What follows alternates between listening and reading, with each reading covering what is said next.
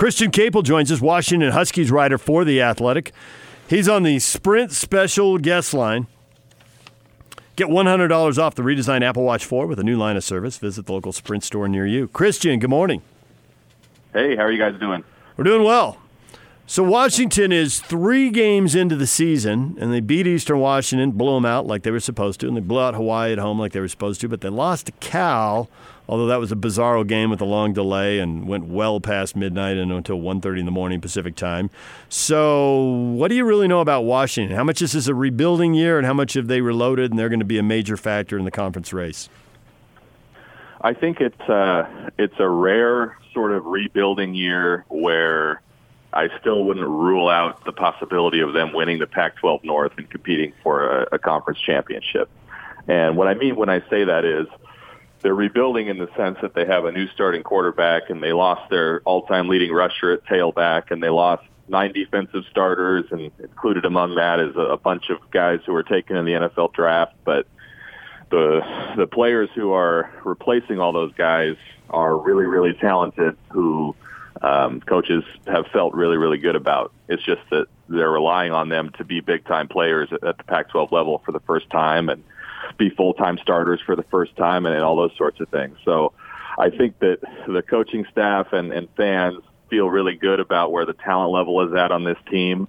Um, but you're seeing, uh, especially in that Cal game, that it's it's going to take a minute for some of that some of that uh, those new starters to gel on the defensive side maybe figure out which of those young guys are going to be able to contribute the most right away, right now. Which of their sort of young playmakers offensively need to be on the field and need to be given more opportunities. So um, it, it's it does feel a little bit like a rebuilding year, just because you know I don't, I don't think anyone ever felt like this was truly a, a playoff contender type team this season. Um, but I still think that there's optimism that they can compete for a conference championship.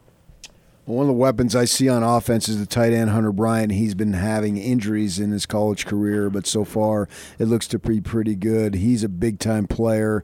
How much do you think they're going to increase their production from him as the season goes on? Yeah, this is um, this is the best that, that he's probably ever looked in terms of like stringing together consecutive games of, of really solid performances um, you know, you could tell Jacob Eason really looks to him. I think he's probably their their most dynamic pass catcher right now. Um, you know, he's it's interesting. Uh, he's uh, he's only six two, so you don't think of him as being like this big, massive player at the tight end position compared to some of the guys they put in the NFL recently. But he's by far their their best pass catcher they've had at that position since Austin Seferian-Jenkins. So um, he's uh, he's a threat. You know, he's he's one of the reasons I think combined with with Jacob Eason's arm strength and, and sort of his pedigree as a former five star guy, why people thought that they could really improve the downfield passing game this year, um, even with the new starting quarterback. And that's kind of borne out. You know, I think Eason made a, a nice, easy throw to him up the seam for a 47-yard touchdown early in their their game against Hawaii, and um, he's had a couple of other really big chunk plays.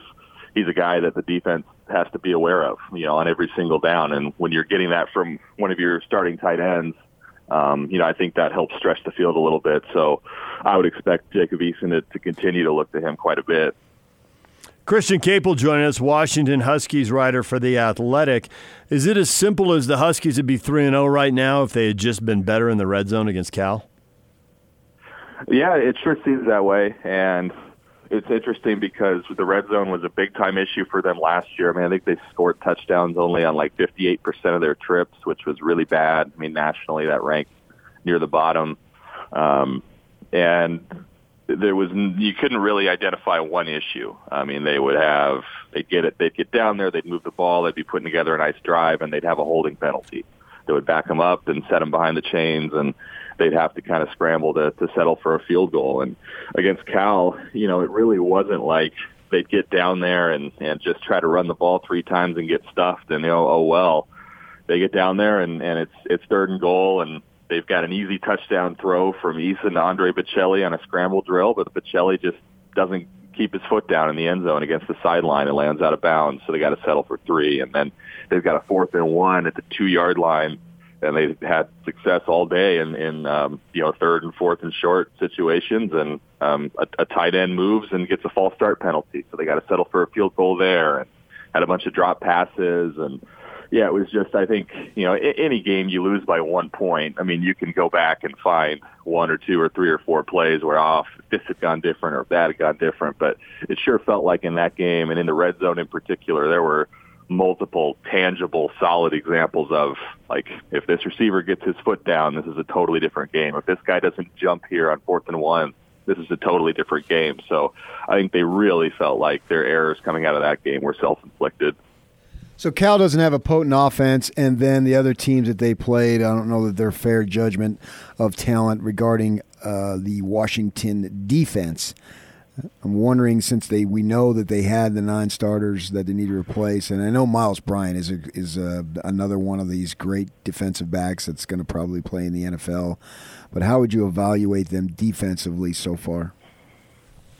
Yeah, I think that the real disappointing thing for them coming out of the Cal game was just how poorly they tackled. And you know, Jimmy Lake, the defensive coordinator, would would point out probably that that wasn't a, a game long issue necessarily, but there were two touchdown drives, that the only two touchdowns that Cal scored, both in the third quarter on consecutive possessions, where just seemed like their running backs were were bouncing off every arm tackle attempt that, that the Huskies defense threw at them and and spinning out of spinning out of tackles and guys not wrapping up and um, you know, you saw, I think you saw some of the youth show up. You know, they've got some young guys um, playing at the outside linebacker position, and and there were maybe some some contained busts that you don't normally see from this defense.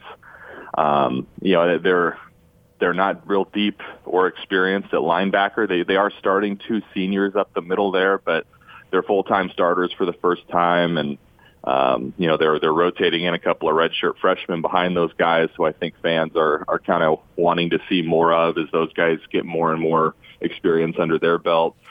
And so, you know, I, I think you're you've maybe seen guys get out of their gaps or, or not fit the run uh, totally perfectly more often than last year. I, I think it was easy to take for granted with a guy like Ben Burr-Kirven at linebacker that he was just going to clean everything up. And he made so many tackles, and I think he was able to kind of mask the, the few issues that they did have, and, and so now you take that guy out of the equation, and I think people are seeing kind of just how valuable he was at that inside linebacker spot. So, um, you know, they, they still haven't allowed more than 20 points in a game, which I, I don't think is, is anything to complain about. Um, the third quarter has been an issue coming out of the locker room. You know, Hawaii went right down and, and scored a couple touchdowns on consecutive possessions on them, and just just like Cal did the week before. So, uh, you know, I don't know if if that's a, major concern for them yet or, or what, or if there's just adjustments they're not catching up to, or if there are things that you know they're they're trying that that aren't working, or or kind of what the deal is. But I, I think if you're looking for for flaws defensively so far, that third quarter would be one that shows up for a lot of people. Christian Caple, Washington Huskies writer for The Athletic, joining us here on 97.5 and 1280 The Zone. You know, going back to that whole rebuild, reload thing, they had eight guys drafted two of them were corners. Did they at least reload a corner? Or are they a vul- little vulnerable there? Is there somebody capable of giving up a big play? Could BYU maybe exploit that? I think that they they still feel really good about how talented their secondary is, just because they've recruited that position so well. Um, you know, they are starting a redshirt freshman at corner in, in Kyler Gordon, who he maybe got picked on a little bit against Cal, but um, yeah, I think he's he's still obviously very talented and, and still a guy who they think has a very bright future in front of him. He's he's the best athlete on the team, and you know had a, a 40 plus inch vertical leap at their team combine, and is you know very fast, very quick feet, very athletic. So. Um, you know, I, I think he's just he's one of those guys like um, you know like Cam Williams, who's a true freshman that they're starting at safety, um, who they expect to get better as the season goes along. But early on, there's going to be some growing pains, and and yeah, there's there's going to be some imperfection, and there's going to be probably a, a couple opportunities for opponents. But um, you know, the other the other starting corner is a junior named Keith Taylor, who I think probably would have started on most other defenses in the conference last year. A guy they've really liked for a long time. I, you know, I think he's probably next in line for in, in the the NFL cornerback uh, machine that Jimmy Lake is putting together here. So, um, you know, and Elijah Molden, another junior who's played a lot, but is, is a full time starter for the first time. He's at nickel, and they've moved Miles Bryant. Obviously, they're their one senior back to safety. So, um, they, they've got a, an interesting mix of, of youth and experience there, uh, along with the, with the one veteran Miles Bryant who's played a bunch. So, um, you know, I, I think as they continue to gel and they continue to grow, there might be some some growing pains, sort of like you saw a little bit in the 2014 season when you know really really talented group of players like Budda Baker and Sidney Jones and Kevin King kind of took their lumps a little bit early on, but by the end of the year, you could see that that was going to be a really great defense. Yeah, I could, I could maybe see a, a few games where it goes that way this year. So Eason, the quarterback, he basically hasn't played for two years. If you look at it, with uh, not much in 17 and then redshirting and all that, and so now he's in there and he didn't play well against Cal, at least statistically anyway. As much as I can remember, I kept falling asleep during the game. It was on so late. Uh, what what is his progression to where he's people thought he would be at this point, and is he there? I would say he's a little bit ahead of where the cautiously optimistic fans probably thought he'd be by now. And I thought he'd be I thought they'd be playing a little bit more safe with him and maybe be relying on the quick game a little more and limiting the deep shots downfield and limiting decision making. But um, you know, they've they've opened things up some. Yeah, the Cal game's a little bit of a different story. That's obviously a really, really tough defense, and especially in the back end, that's not a secondary you want to just be, you know, pushing the ball 30 yards downfield every play against. Um, I think fans were a little frustrated that they they didn't take more chances in that game, that they weren't a little bit more aggressive with their play calling. But against Hawaii, against Eastern Washington, I mean, you've you've seen exactly why everybody was excited about Jacob Eason, and the first thing you notice is the arm strength. And you know that's not just oh he, he can he can throw it 70 yards in the air on these go balls instead of 55 or whatever. It's oh he can fit this this 15 yard out you know into a mailbox and he can put it right on the receiver before the DB even has a chance to react and the ball gets to the receiver in time for him to gather it, collect himself, and look upfield before the DB is on him already. And um, you know he had a, a 37 yard touchdown pass to Aaron Fuller uh, against Hawaii with one-on-one coverage. As Fuller just kind of running uh, along the, the middle of the end zone there, and he he put it in a spot where only he could get it, and he really wasn't all that wide open. And you know, I, I don't know that there's another quarterback they've had who could make that pass without the defender being able to cut it off and, and get an interception. So there's just been a handful of throws like that where you're like, okay, yeah, this this guy's different. This guy gives the offense a little bit of a different look. He he can just he can make some things happen with his arm that you, you just don't see from a lot of guys in college football. Okay, so he's got all the physical tools. Uh, BYU dropped eight against USC and was able to uh, come up with three interceptions. Do you think they can do something like that? Confuse him with zone blitzes, drop eight, or is he got uh, has he got all that stuff wired? I think he is the kind of guy who is going to struggle if you can get pressure on him, which is you know, kind of no duh. I don't know that there's any quarterback who doesn't struggle when when he's faced with it, with consistent pressure. But um, you know, he's I think his escapability is a little better than you might assume, but he's still not the most mobile guy. Um, so if he's having to move out of the pocket or if, if he can't set his feet and go through his progressions and go through his reads, um, I think he's going to have a hard time kind of, you know, creating things outside the pocket.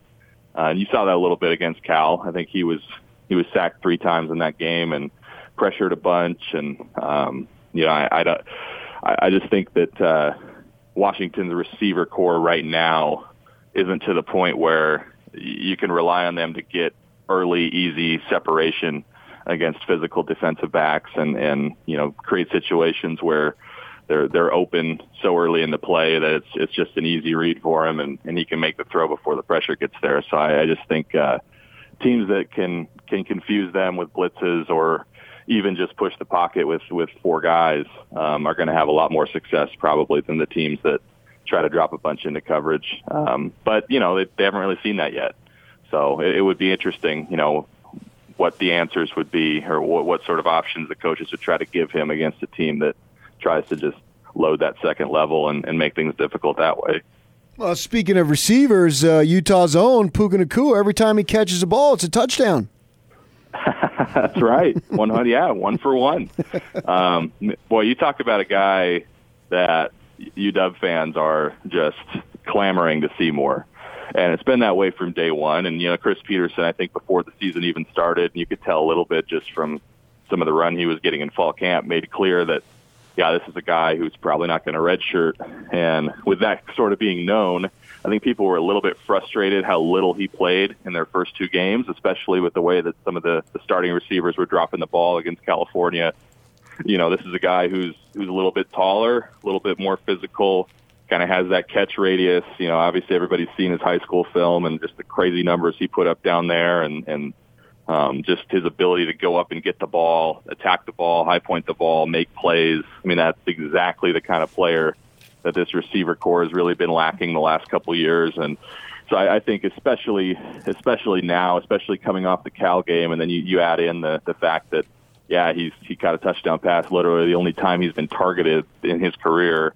I think people are are really eager to see more of him, and Chris Petersen has has made pretty clear too that they plan on getting him in the games more. Um, you know, for a true freshman, I think it's just a matter of picking up the offense and understanding your blocking assignments and knowing exactly where you're supposed to be on every play and what your job is and all those things. And I think that the more he progresses that way, the more they're going to have to put him on the field because uh, he's just he's he's a natural playmaker. He's a guy who's going to make things happen when the ball's in the air. So um, I don't think they can afford to leave him on the sidelines for too much longer. Well, Christian, uh, we appreciate a few minutes. You want to make a pick for the game, or is that not the kind of thing you do? Uh, I I don't mind. I haven't really thought about it yet. I might have to get back to you on that one.